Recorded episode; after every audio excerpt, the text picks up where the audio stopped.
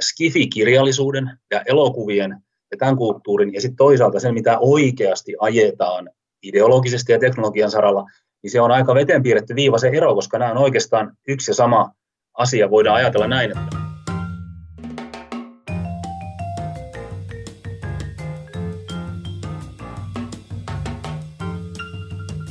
Moikka ja tervetuloa kuuntelemaan Kujalla podcastia. Minä olen Heidi Martikainen ja tämän ohjelman toimittaja. Ja täällä me keskustellaan ajankohtaisista asioista teologian valossa, ettemme olisi aivan kujalla. Ja tänään keskustellaan isosta aiheesta, tulevaisuuden aiheesta nimeltä transhumanismi ja vieraana minulla on täällä nyt uudestaan teologian tohtori Juha Ahvio. Tervetuloa. Kiitos, kiitos. Ja transhumanismi on siis 1900-luvulla kehittynyt filosofia tai tämmöinen ajattelumalli, jonka mukaan ihmistä voidaan kehittää tieteen, teknologian ja lääketieteen avulla eteenpäin. Ja myös tämmöinen kuolemattomuuden tavoite on tässä ajatusmallissa ollut mukana. Ja siinä, missä humanismi keskittyy siihen, että mitä ihminen on, niin transhumanismi keskittyy sitten siihen, mitä ihminen voisi olla. Vähän niin kuin tämmöinen ihminen 2.0. Niin Juha, minkä takia kristityn pitäisi nyt välittää tästä aiheesta? No tietysti sen takia, koska tämä on, haluttiin tai ei, niin meidän aikana me noussut aika vahvasti esille tämä transhumanismi, niin kuin, niin kuin tuossa mainitsit, niin sen juuret tietysti menee syvälle, että tämä aatemaailma on sinänsä ollut filosofisesti ja, ja noin niin kuin keskustelullisestikin pitkäänkin jo esillä jostakin renessanssin ajasta eteenpäin, valistus, nämä on ne isot paalut siellä, mutta sitten tosiaan 1900-luku on tietysti ollut teknologisen kehityksen kautta siis semmoinen aika, jolloin tätä on sitten kehitelty. Siinä on erilaisia nimiä, voi katsoa esimerkiksi vaikkapa nyt jostakin Wikipedian transhumanism-artikkelista, josta saa semmoisen tiiviin kuvan. Myöskin tämä suomenkielinen transhumanismi-artikkeli on nyt semmoinen, että jos haluaa niin lyhyellä pläjäyksellä katsoa, että mistä tulee ja mihin menee, niin saa sen kuvan. No sitten jos katsoo sitä, niin käy selvästi, selvästi ilmi, että äh, tässä ei ole pelkästään kysymys siis jostakin teknologiasta tai teknisistä ratkaisuista, vaan tässä tämä on hyvin metafyysinen kysymys. Eli tarkoittaa toisin sanoen siis sitä, että jos nimenomaan niin kuin kristittykin, niin, niin lähtee sitä, että Jumala on kolmiyhteinen Jumala, me olemme hänen luomistekonsa, siis olevainen on luotua, se ei ole jumalallista. Sillä on tietty luojan asettama tarkoitus, etiikka, muu tämmöinen nousee niin kuin siitä – ja, ja, ja ihminen on sitten tietyn tyyppinen siis niin kuin aineen ja sielun, eli sielun ja ruumiin yhdistelmä. Sä et voi erottaa ihmisestä niin kuin toista puolta ja, ja, ja ikään kuin pelkistää ihmistä siihen, vaan ihminen on tämmöinen kokonaisuus. Ja, ja, ja tämä on perustavaa niin kuin kristilliselle teologialle ja, ja sen myötä myöskin niin kuin länsimaiselle metafysikalle ylipäätään. Siis tämä on tärkeää muistaa, että, että 2000 vuotta niin länsimainenkin ajattelu on ollut hyvin vahvasti linkissä tähän kristilliseen ajatteluun ja sen niin kuin metafyysisiin lähtökohtiin. No nyt tämmöinen transhumanismi, niin ihan ohjelmallisesti ilman mitään semmoista niin kuin merkillistä vääntämistä, niin, niin kuin ilmoittaa, että nyt sitten niin kuin teknologia tarjoaisi mahdollisuuden pyrkiä ylittämään ihminen. Siis se transhumanismi tarkoittaa sitä, että sä ylität ihmisen. Eli ihmisen tietyn rajallisuuden, se, se pitää niin kuin ylittää ja, ja se on tämä perusajatus, johon tietysti nyt liittyy sit oleellisesti se, että vanheneminen ja kuoleminen, jotka osoittaa meille konkreettisesti, että me ollaan rajallisia, me emme ole jumalallisia olentoja, koska mikä tahansa sun teologia on, niin ihminen ymmärtää siis sen, että ihminen ei ole kuitenkaan Jumala. Myöskin ne katsanot, jotka yrittävät jumalallistaa niin kuin ihmisen, niin törmää tiettyihin rajoihin, ja se on sitten kiusallista tämmöisten katsantojen kannalta. Ja, ja nyt sitten tässä transhumanismissa niin, niin pyritään selkeästi niin kuin ihmisen rajat ylittämään siis siinä, missä kristillinen teologia ja maailmankatsomus katsoo, että ihmisen ongelma on synti, että sä oot langennut syntiin, ihminen on langennut syntiin. Ja eettinen suhde niin kuin perimmäisimpään todellisuuteen Jumalaan on häiriintynyt. Tämä on se ongelma, ja, ja tämä kristillinen ajattelu lähtee tästä. Nyt tämmöinen transhumanististyyppinen ajattelu lähtee siitä, että ihmisen rajallisuus on ongelma. Ja tämä, tämä on aika lailla eri asia, jos me käännetään teologian kielelle transhumanismin mukaan ihmisen ongelma on se, että ihminen on luotu olento. Eikä se, että se on langennut. Siis, luo, siis hyvä luotu olento, mutta sitten syntiin langennut olento. Tämä ei ole se ongelma, vaan se, että ylipäätään ihminen on luotu olento, eli rajallinen olento. Ja nyt sitten tämä transhumanismin niin sanottu evankeliumi, eli iloinen uutinen, on nyt sitten se, että nyt voidaan ylittää nämä rajat tai ainakin pyrkiä siihen, ja sen tarjoaa sitten tämä uusi teknologia, joka on sen evankeliumin ytimessä tämä, että varsinkin siis nämä transhumanistit puhuu siis tämmöisestä kuin nanoteknologia, bioteknologia, tekoäly, mielen siirto, tämmöisiä asioita. Siis nanoteknologia, siis molekyylitasolla voidaan vaikuttaa ihmiseen, voidaan rakentaa semmoisia äärettömän pieniä koneita, jotka sitten voi muokata ihmistä, ja ihmisen elimistöä voidaan käyttää siinä niin kuin hyväksi. Ja nyt sitten tietysti kun tämä transhumanismi kumpuaa tämmöisestä, siis siellä on tietysti niin kuin kaikissa aatesuuntauksissa erilaisia niin kuin siipiä, ja, ja tulee aina niin kuin muistaa se, että ihan monoliittinen tietenkään tämä ei ole, ja tietysti se myöskin muuttuu, mutta se perusajatus on aika lailla, aika lailla sellainen paikallistettavissa oleva, niin, niin, niin, niin se on materialistista ja, ja ateistista ja naturalistista tämä niin kuin eetos. Ja silloin katsotaan näin, että kun nyt sitten oletetaan ihmisen tämmöisen makroevoluution tuloksena ylipäätään syntyneen sattuman ja tämmöisten naturalististen luonnonlakien seurauksena, niin se seuraava vaihe ihmisen evoluutiossa on se, että ihminen voi ryhtyä itse ohjaamaan tätä evoluutiota.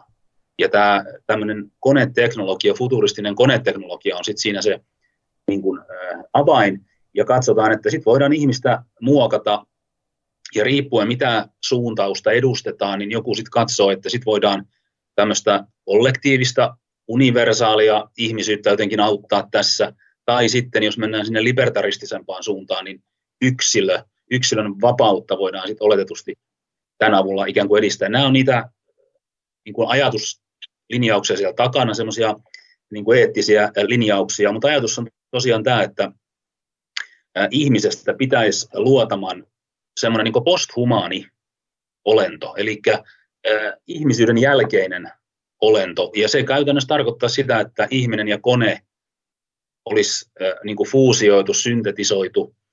Ja, ja sitä kautta tuli sitten semmoinen niin morfologinen vapaus, eli e, e, et katsotaan, että se on nyt sit sitä vapautta, vapauden edistymistä, että ihmisellä on niin kuin oikeastaan valta valita, siis se, että millaisessa olomuodossa sä ylipäätään ää, olet, ja sitten pyritään perinteiset olemisen kategoriatkin niin kuin tässä ylittämään, että tässä todetaan, että tämä olisi sitten semmoista niin kuin, niin kuin edistystä, mutta kristityvinkkelistä, niin, niin kysymys on tietysti sit siinä, että tähän haastaa koko kristillisen metafysiikan, teologian, jumalakäsityksen, ää, niin kuin ihmiskäsityksen. Ja, ja tavallaan siis tämä rajattomuuden tavoittelu on ehkä sitä suurinta ongelmatiikkaa tässä, koska se teologian termeen tarkoittaa sitä, että ihminen pitäisi nostettaman käytännössä jumalalliselle tasolle, ja se taas kristillisen ja raamatullisen näkökulman valossa tarkoittaa sitä, että nyt ollaan oikein terästämässä sitä mistä kaikki lähti pieleen alun alkaen. Ne syntiin lankemusta tulette niin kuin Jumala tietämään hyvän ja pahan ja ylipäänsä. Eli tämmöinen pyrkimys mm. ikään kuin ylittää tämä luotuisuuden rajat, niin tämä, tämä on se ehkä se iso haaste. Mm, aivan. No mennään noihin asioihin vähän syvemmin vielä kohta, mutta nyt ehkä ekaksi olisi ihan hyvä sit määritellä vielä se, että, että tavallaan nyt teknologiahan kehittyy jatkuvasti ja tavallaan kaikkea tällaisia lääketieteellisiä ratkaisuja ja apuja on, on myöskin kehitetty, jossa, jossa voidaan kasvattaa uutta polvilumpiota tai jotakin muuta meidän sisälle, tai laitetaan tällaisia tietynlaisia teknologisia vempaimia ihmisen kroppaan niin kuin parantaakseen tai ikään kuin lääketieteen nimissä, niin mikä on sitten sun näkemyksen mukaan semmoinen niin transhumanismin ja sitten tavallaan tällaisen lääketieteellisten apuvälineiden tai hoitokeinojen ero? Että onko kaikki tämä vaan transhumanismia vai onko tässä jotakin tietyllä tavalla myös hyvää sitten se, että me voidaan käyttää lääketieteellisiä hoitokeinoja?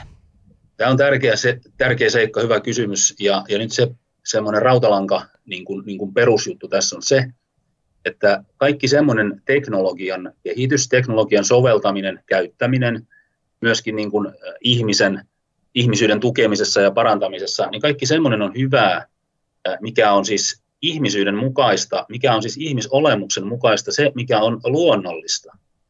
Ja luonto nyt tässä tarkoittaa siis sitä, mitä se on tämmöisessä perinteisessä etiikassa ja, ja, ja, ja filosofiassa tarkoittanut, eli lähdetään siitä, että olioilla on omat olemuksensa kristillisen teologian valossa, ne tulee tietysti jo luomisesta, eli ihminen ja kaikki muutkin oliot on luotu, niillä on tietty olemus. Ja se olemus tähtää johonkin olioilla, asioilla on äh, niin kuin päämääränsä, jota kohti ne pyrkii. Siis tämän tyyppinen päämäärähakuisuus, tarkoitushakuisuus on, on olemassa. Ja tämä on tietysti nyt iso metafyysinen ratkaisu. Nythän monet kiistää tämmöisen, että ei tämmöisiä ole, ja silloin ollaan siinä ihan isossa kysymyksessä. Mutta jos ajatellaan kristillisesti, niin, niin, niin äh, olioilla on olemuksensa ja päämääränsä, ja luonnollista ja hyvää on siis se, mikä vahvistaa tätä päämäärän mukaisuutta. Eli jos meillä on ihmisyys, vaikkapa menee joku sun jäsen rikki tai jotain tämmöistä, se teknologian avulla korjataan. Ihan tämä klassinen esimerkki, että, että esimerkiksi joku, jos puuttuu hammas, jos sulle tehdään keinotekoinen hammas, niin silloin tavallaan sä vahvistat luonnollisesti tällä teknologialla, joka nyt sinänsä on keinotekoista, kun se ei ole siis niin kuin luonnosta peräisin, mutta me puhumme luonnosta tämmöisenä filosofisena, eettisenä kategoriana siis, niin, niin se vahvistaa siis sitä, mikä on luonnollista. Hampailla purraan ruokaa, ravintoa ja se taas edesauttaa sun metaboli- metaboliikkaa ja näin. Niin se kaikki, mikä tä- tällä tavalla niin tukee ihmisyyttä ja vahvistaa sitä auttaa, niin tämä on sellaista hyvää teknologiaa, hyvää lääketiedettä. Länsimaisessa lääketieteessä on, on, on pitkä perinne juuri tämän tyyppistä, että on löydetty tämmöisiä apukeinoja ja, ja, ja ne ovat hyviä ja, ja niitä on puustattu eli kannatettukin sitten nimenomaan kristillisestä vinkkelistä. Mutta siinä on tämä metafyysinen ja eettinen peruste, jolla sä voit niin kuin arvioida tätä. Eli, eli mikä on olion luonnon mukaista, se on, se on niin kuin rakentavaa ja näin. Mutta mut silloin jos lähdetään siitä, että kielletään ensinnäkin se, että ei ole mitään olemusta ja luontoa, ja katsotaan, että ihminen voi itse asettaa tämmöiset päämäärät, tavoitteet ihan niin kuin hän itse haluaa. Siis tämä on juuri tämä, mitä muissakin yhteyksissä ollaan viime vuosina paljonkin kuultu, tämmöistä iskulausetta, että mikään ei ole mitään varten. Ja se on semmoinen metafyysinen julistus, jolla käytännössä sanoudutaan irti kaikesta klassisesta läntisestä metafysiikasta, mikä Aristoteleesta asti on ollut kuitenkin aika lailla normatiivista länsimaisessa ajattelussa ja tämmöisessä niin kuin ihan, voisiko sanoa, maalaisjärjellisessäkin ajattelussa. Siitä sanoudutaan irti ja katsotaan, että ihminen voi itse asettaa rannattomasti, rajattomasti päämääriään. Ja, ja sitten tullaan siihen, että jos teknologia asetetaan tämän tyyppisen eettisen ajattelun niin kuin ohjattavaksi, niin sitten tulee isoja ongelmia, koska, koska silloin tullaan siihen, että voidaan myöskin käyttää väärin teknologiaa. Eli tämä on juuri se, että sä käytät oikein tai väärin teknologiaa, sen tuomia tämmöisiä teknisiä apukeinoja tai muuta, niitä voidaan käyttää oikein tai väärin. Ja, ja se oikea ja vääryys tulee tästä luonnollisuuden käsitteestä. Eli, eli voitaisiin sanoa, että jos tätä käytetään semmoisen tietynlaisen metafyysisen vallankumouksen välineenä, niin sitten tässä on kyseenalaisia ulottuvuuksia. Ja, ja se on tietysti se iso, iso keskustelun ala tässä juuri, että et, et koska voi tulla uusia mahdollisuuksia, mutta sitten ne luovat taas uusia kysymyksen asetteluita ja, ja, ja ongelmia. Kuka tätä uutta teknologiaa sitten niin kuin ohjaa, kuka hallinnoi sitä tekoälyä? No, jos siis tekoäly voidaan kehittää. Tämäkin on muuten sitten semmoinen metafyysinen kysymys, että onko tekoäly sellaisenaan yleensä kehitettävissä, koska sehän sitten lähtökohtaisesti olettaa sen, että äly on semmoista konemaista, tietokonemaista.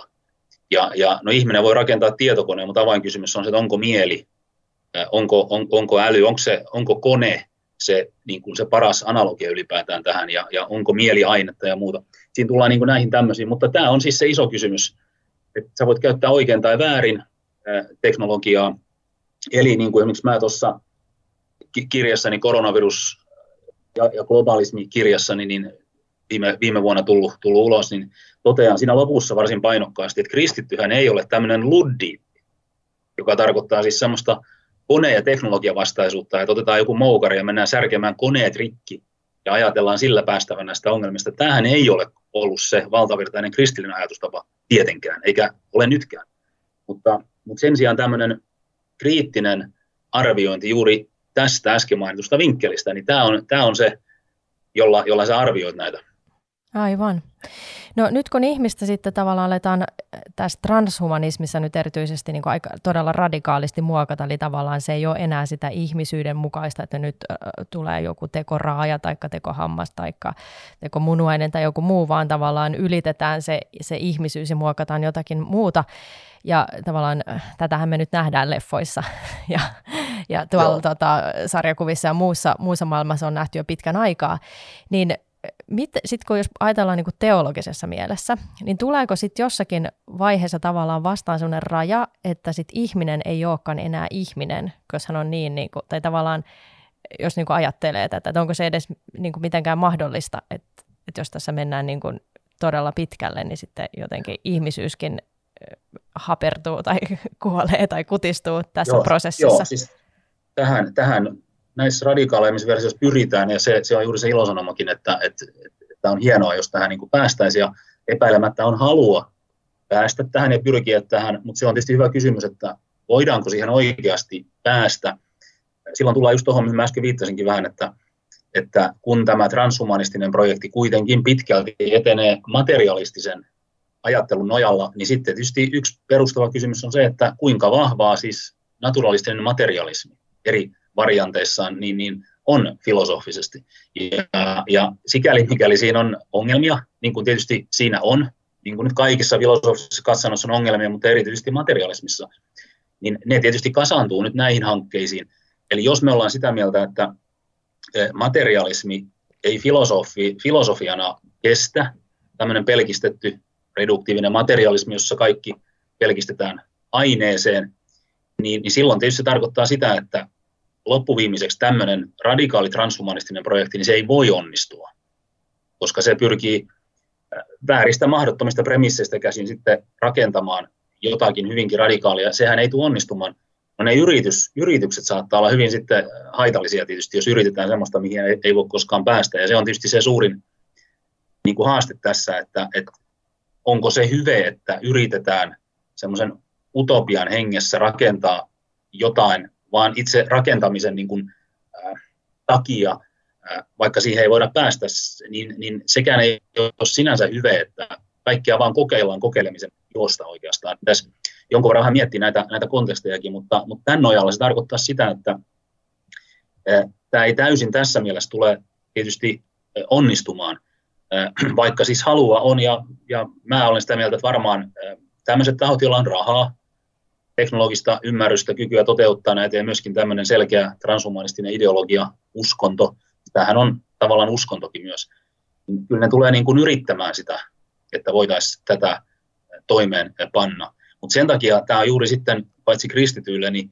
yleisesti yhteiskunnallisestikin semmoinen pohdittava kysymys, että tämä koskee sitten kaikkia ihmisiä. Ja jos me nyt leikimme, että tämmöisillä perinteisillä länsimaisilla yhteiskunnallisilla ajatuksilla on jotain relevanssia enää Eli semmoisella, että julkiset päätökset pitäisi tehdä yhteisesti ja edustuksellisesti ja tietyllä tavalla semmoista niin kuin informoitua ymmärrystä, ymmärryksestä käsin, että mitä ollaan tekemässä, niin silloin ei ole ihan ongelmatonta se, että tämmöiset tietyt eliittitahot panevat toimeen ohjelmaansa yhteiskunnassa ilman, että se suoraan esitetään sitten vaikkapa valitsijoille ja äänestäjille, että haluatteko te todella tällaista, ja, ja, ja jos kannatat sitä ja sitä henkilöä, niin siitä tulee tällaista ongelma on se, että sitähän ei ajeta oikein näin, vaan, vaan se tapahtuu sitten jossain määrin vähän toisen tyyppisten niin kuin nimikkeiden alla, ja, ja, ja se ei ole niin kuin tämmöisen niin kuin laajan, niin kuin sanotaan hienosti, demokraattisen kannanoton kohteena juuri ollutkaan, silti sitä ajetaan. Ja tämä on ongelma sen takia, että koska tässä saattaa olla sitten erittäin huonoja vaikutuksia, jotka koskevat meitä kaikkia, ei vain niitä, jotka itse nyt hankitsevat jotain sellaista, mikä vähän voi pieleenkin mennä, vaan se vaikutukset koskee sitten kaikkia. Että tässä mielessä tässä on, tässä on niin yhteistäkin intressiä, siis ihan laajaltakin. No mitä sitten siis tosiaan se, että, että tuleeko vastaan joku sellainen raja, jolloin ihminen ei sitten enää ole ihminen, tänään niin transhumanisti mielessä kehittynyt ihminen ei ole enää sitten ihminen? Niin, jos, jos ajatellaan, että siis kun on esimerkiksi näitä ajatuksia, että, että ihminen, jos sen olomuoto, se morfologinen oleminen nyt sitten jollakin tavalla muuttuu esimerkiksi täysin niin kuin ruumiittomaksi, joka tässä tapauksessa taisi tarkoittaa sitä, että ihmisen mieli yhdistettäisiin tämmöisiin niin digiverkkoihin, nettiin ja tämmöisiin, sitä kautta saavutettaisiin semmoinen ää, iankaikkinen elämä tai kuolemattomuus, niin nythän ihmisyyden olemukseen kuuluu tietysti ruumiillisuus, ruumiin ja sielun tämmöinen yhtenäisyys. Silloin tietysti jo ihmisyys hajoaa, jos, jos ajatellaan, että ruvetaan tämän tyyppistä ihmisyyttä rakentamaan. Tai jos orgaanisesta ihmisruumista tehdään käytännössä semmoinen kyborgi tai kone tai, tai tämän tyyppinen. Ja sit, et jos esimerkiksi ihminen ihmisyyteen kuuluu myöskin siis persoonalliseen ihmisyyteen, joka tulee tietysti siitä, että ihminen on Jumalan kuvaksi luotu. Ja jos, josta liikkeelle lähtien niin länsimaisessa ajattelussa on korostettu niin kuin yksilöllistä ajattelua, että sulla on persoonallinen tahto, ja niin kuin sanotaan siis vapaa tahto sillä tavalla, että sä ulkoisesti pakottamatta voit yksilö ihmisenä ja sitten kansalaisenakin tehdä ratkaisuja, niin jos ihmisestä semmoinen koneihminen tehdään, että esimerkiksi sua voidaan kontrolloida ulkoa käsin, minkä tietenkin sitten tämmöinen teknologia täysin mahdollistaa, että sun ruumis otetaan haltuun ja sitten vielä kaiken kukkuraksi sun mieli otetaan haltuun, koska siinä on tämä ajatus juuri tässä nano- ja bioteknologiassa, neuroteknologiassa, mitä nyt ajetaan transhumanistien eh, toimesta. Ja samalla tietysti täytyy muistuttaa, että tämä, mikä nyt tunnetaan siis maailman talousfoorumin Great Reset-hankkeena, niin siihenhän on inkorporoitu nämä ulottuvuudet. Eli siinä on tämä transhumanistinen ajatustapa niin kuin vahvasti mukana, sen takia nämä on vähän päällekkäisiä. Ne ei ole sama asia, mutta ne on päällekkäisiä asioita. Niin silloin tullaan siihen, että jos sinua ohjataan ulkoa päin, niin sä et ole silloin enää persoonallisesti vapaasti toimiva yksilö.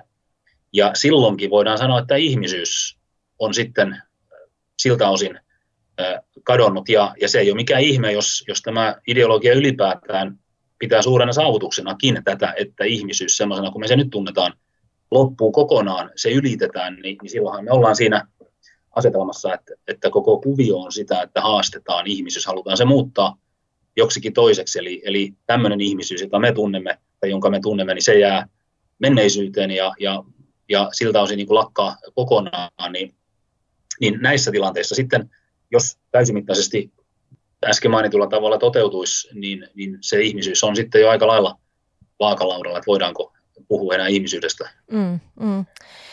No näähän on tällaisia aika kauhistuttavia ähm, kuvia, joita tietenkin sitten tällainen elokuva, teollisuus ja muu on oikeastaan täynnä tällaisia kuvauksia. Joo, niin, ja kato muuten, tämän, sanon vielä tähän siis tämän, että kun mainitsit tuosta transhumanismin historiasta, niin esimerkiksi tämä termi, siis transhumanismi, jos sitä nyt käytetään, niin sehän on siis tämän biologi ja e-, evolutionistibiologin, siis Julian Huxley, joka erityisen vahvasti aikoinaan loppasi sitä 50-luvulla, että ei ainoastaan joku tämmöinen evoluutioprosessi, jonka sä voit biologisesti määritellä, vaan, vaan, vaan tulee hahmottaa tämmöinen evolutionismi, eli kokonainen katsomus, että sä ymmärrät kaikki niin kuin tämän prosessin kautta.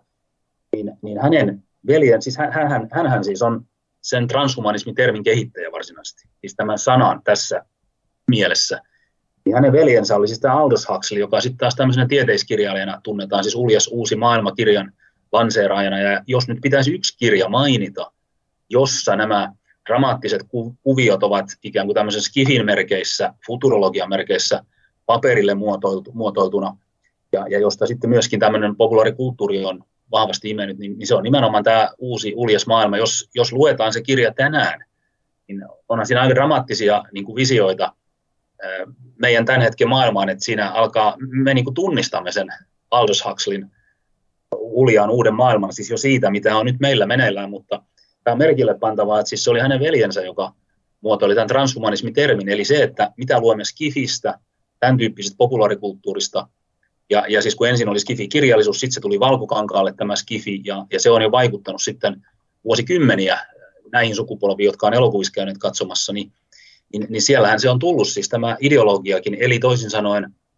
skifi-kirjallisuuden ja elokuvien ja tämän kulttuurin, ja sitten toisaalta sen, mitä oikeasti ajetaan ideologisesti ja teknologian saralla, niin se on aika veteen piirretty viiva se ero, koska nämä on oikeastaan yksi ja sama asia. Voidaan ajatella näin, että tämmöinen populaarikulttuuri, joka on näitä tieteisutopioita, dystopioita, utopioita, miten tahansa ne määritellään, niin markkinoinut valkokankaalle, niin sehän on tietynlaista semmoista, semmoista niin lobbaamista ollut pitkän aikaa, että tehdään tutuksi nämä teemat, ja kun on luettu skifiä ja käyty leffoissa ja muuten, niin, niin sitten kun joku niitä niin sanotusti oikeasti tuo esille, niin se tuntuu kovin tutulta ja ehkä monillekin sitten jo semmoiselta, että no joo, että tämähän on mukavaakin. Siis siinä on tämmöinen pohjustus myöskin ollut. Ja, ja, ja tämä ei ole tietysti täysin satunnaista, jos, jos ruvetaan katsomaan, että näitä merkittävimpiä tieteiskirjailijoita ja, ja muita, niin mitkä heidän yhteytensä on, on, on näihin, jotka sitten niin sanotusti oikeassa maailmassa ovat ajaneet oikeita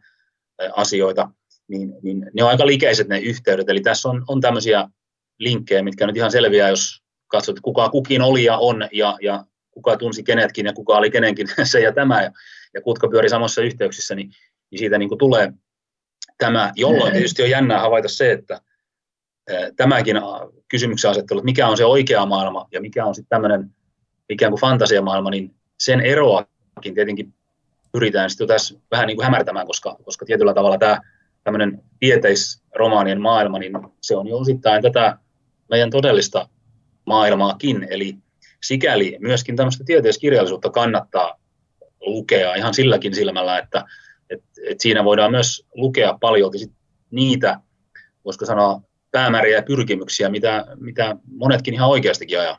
Mm, kyllä. Tota, no sitten tähän oikeastaan liittyy myös se semmoinen edistyksellisyyden palvonta, mikä meidän ajassa on, on hyvin äh, vahvaa myös, eli tavallaan teknologia, kaikki, niin kuin, tai jotenkin me niin kuin ajatellaan, että, että me vaan koko ajan tässä niin kuin edistytään, ja se on niin kuin hyvä asia, ja tavallaan siis sehän, siinähän on totuuttakin, mutta sitten mutta sitten niin kun, se on ehkä vähän tämmöinen yksinkertaistettu totuus. Mm. Ja sitten jos ajattelee nyt tätä transhumanismia, että on tämä teknologia, jonka avulla voidaan, että okei, että joissakin tavallaan fantasioissa, niin kuin sanoit, niin, niin ihmiset liitetään tietokoneisiin ja näitä tosiaan ollaan leffoissa ja muissa nähty, niin sitten on myöskin tämä lääkkeiden tai psykedeelien ja muiden niin kuin käyttö, joka tavallaan sit myöskin, että niiden avulla ikään kuin susta tulee vähän niin kuin yli-ihminen ja sä pystyt paljon tehokkaammin ja fokusoidummin ja muuten niin kuin toimimaan ää, tässä maailmassa ja tekemään, tekemään sitä asioita ja varmaankin viemään tätä edistyksellisyyttä sitten vieläkin Joo. eteenpäin. Joo, näin, näin se ajatus, ajatus menee ja, ja tätä kautta väistämättä todella tämä tämmöinen niin kuin lääketiede, bioteknologia, kaikki nämä lääketieteen eri ulottuvuudet tulee tässä mukaan, koska, koska tietysti ne on tekemisissä ihmisen niin kuin ruumin kanssa ja sitten toisaalta näille ideologeille, niin siinä on kaikki, mitä ihminen on, eli se ruumis ja, ja sen kontrolloinnin ja haltuunoton kanssa, niin, niin silloin tämän tyyppiset on, on hyvin vahvasti vahvasti niin kuin tässä ja joku länsimainen huumekulttuuri ja tämän tyyppinen, siis erityisesti niin kuin länsimainen, niin muut tämmöiset 60-luvulta alkaneet ja muut, niin niillä on tietty rooli, rooli tässä kokonaisuudessa, jossa pyritään maksimoimaan. Samaten jos ajatellaan jotain vaikkapa dopingia urheilussa, joku, joku ehkä miettii, että no se on tämmöinen, se on viihdettä ja urheilua ja ajankulua ja tämmöinen, ja, ja joku vähän douppaa itseään, saa vähän paremman tuloksen, mutta, mutta mutta sekin on aika teollista, se doping, jossa nimenomaan ihmisruumista pyritään manipuloimaan. Ja, ja ne on minusta aika paljon puhuvia ja mielenkiintoisia, mitä tässä taannoinkin tuli esille, esille näitä paljastuksia tai dokumentteja siitä, miten esimerkiksi 80-luvulla nämä länsimaiset lääkejätit, siis suuryritykset esimerkiksi teki vaikkapa kommunistisen Itä-Saksan DDRn kanssa yhteistyötä nimenomaan tämmöisen lääkekehittelyn saralla – Minkä takia Itä-Saksan kanssa, no se oli kommunistinen diktatuuri, jossa esimerkiksi urheilijat, jotka oli käytännössä niin kuin valtion töissä, heillä oli tehtävä ja he palveli valtiota, niin heidät mukisematta käskettiin ottamaan niitä eri värisiä pillereitä ahtamaan itsensä. Katsottiin, kuinka urheilusuoritus menee, jos, jos DDR sai siitä kultamitalin, siitä tästä ja tosta, niin hyvä, mutta näille urheilijoille itselleen, niin siitä tuli kaikenlaista haittaa, mutta ne oli lääketieteellisiä kokeita, joilla myös samalla katsottiin, että miten, miten ihmisen ominaisuuksia voidaan virittää ja maksimoida ja ylittää. Se on tietysti oman laatuisensa kysymys, että miten siis kylmän sodan aikanakin käytännössä niin läntiset lääkejätit saattoivat toimia siis kommunistisen Itä-Saksan diktatuurihallinnon kanssa yhteistyössä ja vielä hyvässä yhteistyössä, niin se on ihan oma, oma sitten teemansa, että miten tämmöinen silloin kun olevinaan oli tilanne, että muun muassa joku DDR oli taistelevinaan tämmöistä radikaalia tai siis kovaa kapitalismia vastaan, niin sitten tämmöinen yhteistyö onnistuu kuitenkin lepposasti. Mutta pointti on siis se, että tämä asetelma on ollut pitkään eri tahoilla, että ihmistä pyritään boostaamaan lääkkeillä, kemikaaleilla ja muilla tämän tyyppisillä. Ja, ja se ihmisyyden rajat pyritään sitä kautta niin kuin, ö, ylittämään. Et siis tämä on, tämä, on se ilmiö, mikä on, ja silloin myöskin sitten niin, niin lääketieteestä, kun sitä ajatellaan, niin täytyy niin kuin ymmärtää, että sekään ei ole semmoinen, mitä mä sanoisin, koskemattoman semmoinen kaunis ja, ja, ja, ja suloinen alue, jossa, jossa tapahtuu vain hyvää ja kaunista ja semmoista niin kuin terveyttä edistävää. Se on myöskin näiden lainalaisuuksien ohjattamissa. Ja kun mennään tietysti korkealle, jossa, jossa iso raha ratkaisee ja, ja suuryritykset ratkaisee, niin, niin siellä nimenomaan on myöskin alttiutta tarkastella asioita tämmöisen transhumanististyyppisen ajattelun kautta, jolloin kaikki muut toiminnot alistetaan siihen ja, ja sen takia tämä on niin kuin haastavaa. Kyllä. Ja tähän, tai tavallaan nyt sitten tähän lääketieteeseen ja transhumanismiin sitten liittyy ehkä jollakin tavalla meidän aikamme todella oleellinen kysymys transgenderismistä. Eli tavallaan Joo. se, että, että tässähän ikään kuin juurikin ylitetään se semmoinen sukupuolen raja ja tavallaan, että sillä biologialla sillä ei olekaan niin paljon väliä, että sillä on enemmän väliä, mitä sun sitten niin kuin mielessä tapahtuu. Ja tähän tietenkin lääketeollisuus myös tosi vahvasti liittyy. Joo, tämä, on, tämä transgenderismi on sikäli tosiaan mielenkiintoinen, että silläkin on hyvin vahvat tämmöiset, voisiko ne uskonnolliset lähtökohdat, siis sehän on luonta aika gnostilaista. Eli siinä taas sitten ajatellaan, että tämä sun ihmisruumis, mikä sulla on, niin se on, se, se, se ei ole perustava osa sinuutta, vaan siis se, se minus tai sinus on jotain semmoista, jolla on ruumis ja joka voisi ilmeisesti vaihtaakin sitä ruumista näköjään. Tämähän ajatus siinä on, että että joku on syntynyt väärään ruumiiseen, niin se joku on jotain muuta kuin sinun ruumiisi. Ja, ja, ja se pystyy sitten se jokin minuus tietämään, mikä olisi se oikea ruumi ja tällä tavalla.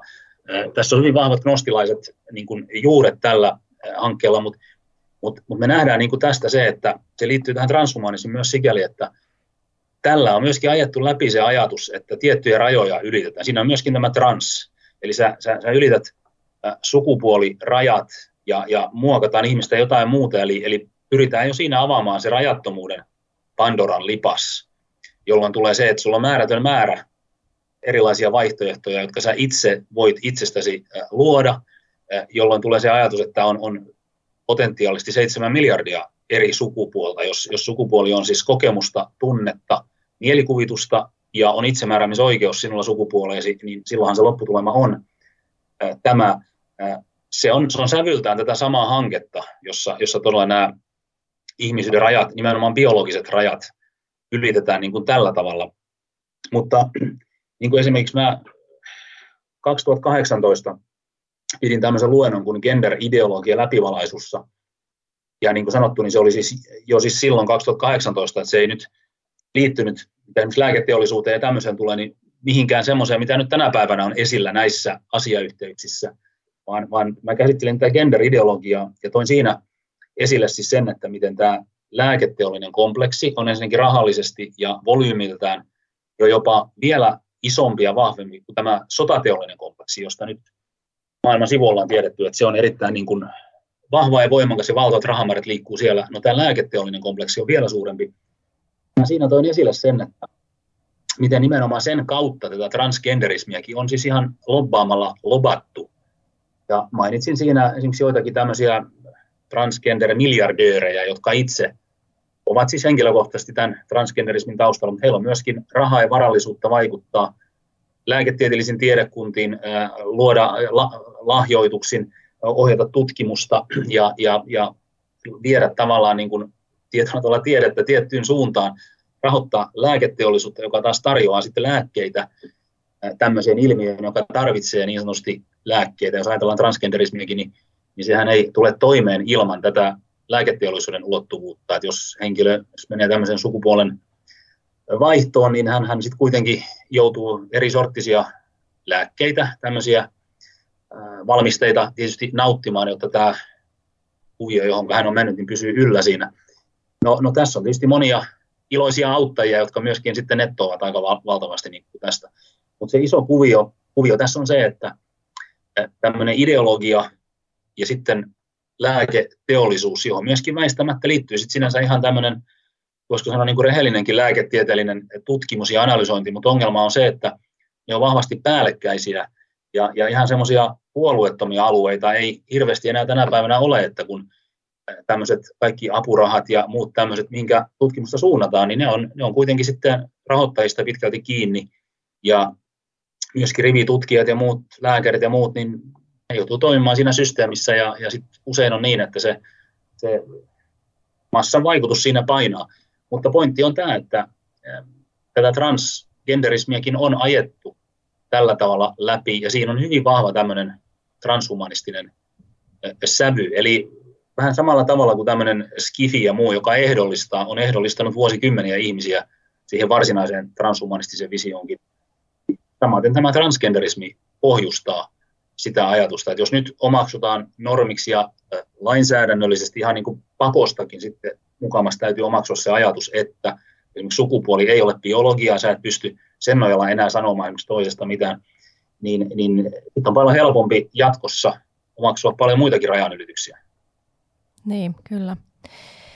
No, jos sitten palataan vähän tuonne vielä tässä lopuksi, niin tota, raamattuun, että mitäköhän raamatulla on sitten sanottavaa tähän asiaan, että transhumanismi tai tämmöinen ihmisyyden, Jumalan luoman ihmisen ja sen niin kuin niitä luo, luomisrajojen ylittäminen, niin se ei ehkä ole raamatussakaan mikään öö, niin kuin uusi keksintö. Ja niin kuin Salomo no kirjoittaa, ei. että ei ole mitään uutta taivaan alla. Joo, niin...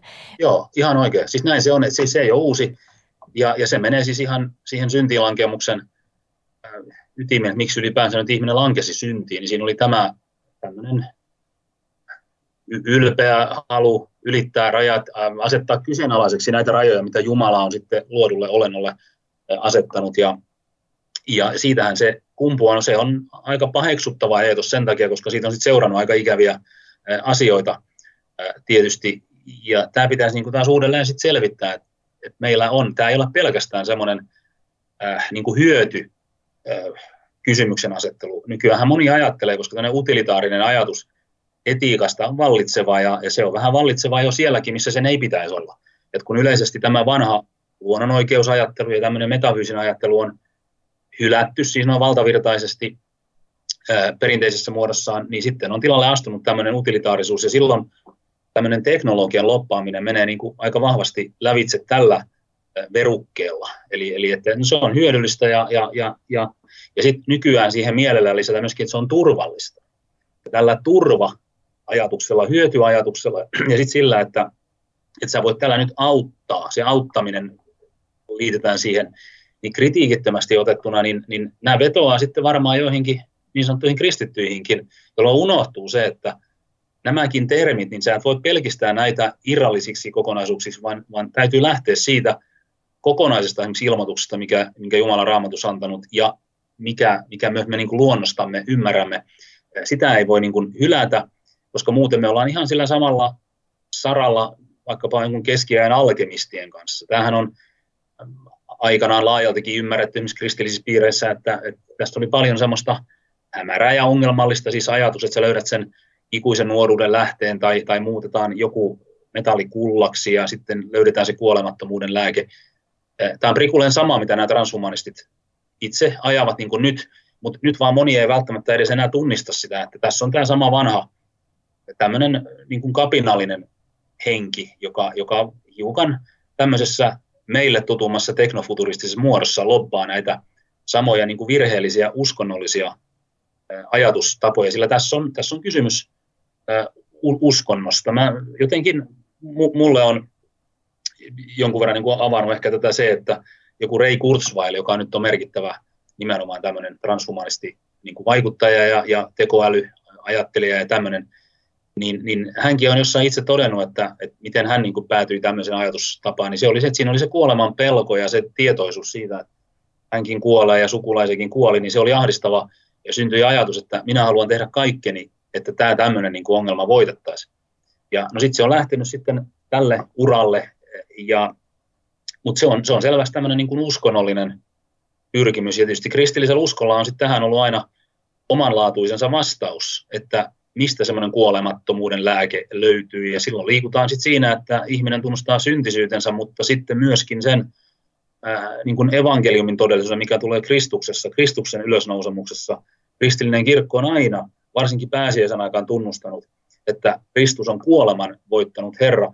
Siinä on se todellinen kuolemattomuuden lääke, mitä kristillinen usko tarjoaa, mutta se ei ole mikään utopistinen Ja, ja se ei nouse mistään semmoisesta kapinaalisesta rajojen ylittämishalusta, mutta se on, se on edelleen yhtä vahva evankeliumi, niin kuin se on aina ollut. Tämä, että iankaikkinen elämä on Kristuksessa olemassa ja, ja ruumiin ylösnousemus ja tämän tyyppiset asiat. Tämäkin on tärkeää ymmärtää, että kristillinen uskohan ei loppupeleissä kuitenkaan koskaan, niin eikä missään tapauksessakaan ole tätä ruumiinkaan puolta hylännyt, eikä näitä asioita. Että kristinuskohan ei ole koskaan ollut pelkkää spirituaalismiakaan, että sillä on puhuttavaa siis ihan tähän meidän konkreettiseen maailmaan ja, ja, ja, ja myöskin se, jos ajatellaan kristillistä eskatologiaa, niin sekään ei ole pelkkää spiritualismia, vaan, vaan siinä puhutaan niin kuin uudesta taivaasta, uusista, uudesta maasta ja, ja siinä on tämä Jumalan hyvä luomisteko kokonaisuudessaan mukana. Pointti on tämä, että kristillinen usko pystyy tarjoamaan semmoisen selkeän vaihtoehdon tälle. Ja nyt sitten tämä transhumanismikin on, on sitten yksi äh, siinä pitkässä listassa niitä hankkeita, joilla pyritään lyömään laudalta tämä kristillinen vaihtoehto korvaamaan se toisella uskonnolla. Sinänsä tässä ei ole mitään uutta eikä merkillistä, koska tämä kamppailu nyt on koko ajan ollut syntilankemuksesta alkaen meneillään, että sen ei pitäisi niin kuin sinänsä hätkähdyttää, mutta kristittyjen minusta pitäisi niin kuin ymmärtää että tämä isossa kuvassa – pitäisi ymmärtää nämä uudet ja tämän hetken erityisen haastavat ulottuvuudet, joista oli alkupuolella mainintaa, jolla on yhteiskunnallisiakin ulottuvuuksia, että jos rakennetaan sellaista totalitaarista kontrollia, niin, niin se on hälyttävää, siihen tulee niin kuin puuttua, jos ei muuta, niin tämmöisen maallisen regimentin ja yhteiskunnallisen ajattelunkin valossa. Mutta samalla pitää sitten ymmärtää se, että tämä ei ole mitään tahansa siis semmoista niin kuin skifi-keksintöä, että se olisi ihan pelkästään fantastisesti nyt vaan keksitty, vaan tässä on selvä maailmankatsomuksellinen haaste, mutta siinä on samat nappulat kuin on aina olleet, joka tarkoittaa sitä, että se vanha, vahva kristillisyys, niin mitä enemmän sitä elvytetään, niin sen juurille palataan, niin se on myöskin sitä myönteistä, positiivista vastinetta tällä saralla ja tälle kaikelle. Et se on niin se mun, mun resepti, siis yhteiskunnallinen valveutuneisuus. Meidän täytyy varsinkin länsimaissa puolustaa yhteiskunnallista vapautta. Se on tiivistetysti se, mikä meidän on yhteiskunnallinen velvollisuus. Ja sitten palata ihan siihen klassiseen kristillisyyteen, mikä on Jumala, ihminen, mikä on luominen, mikä on, on, on luonnollista hyvää, miten tämä etiikka ohjaa. Näihin perusasioihin, niin tämä ei taas kummasti vähän valaisee tätä. Mm. Niinpä, kyllä.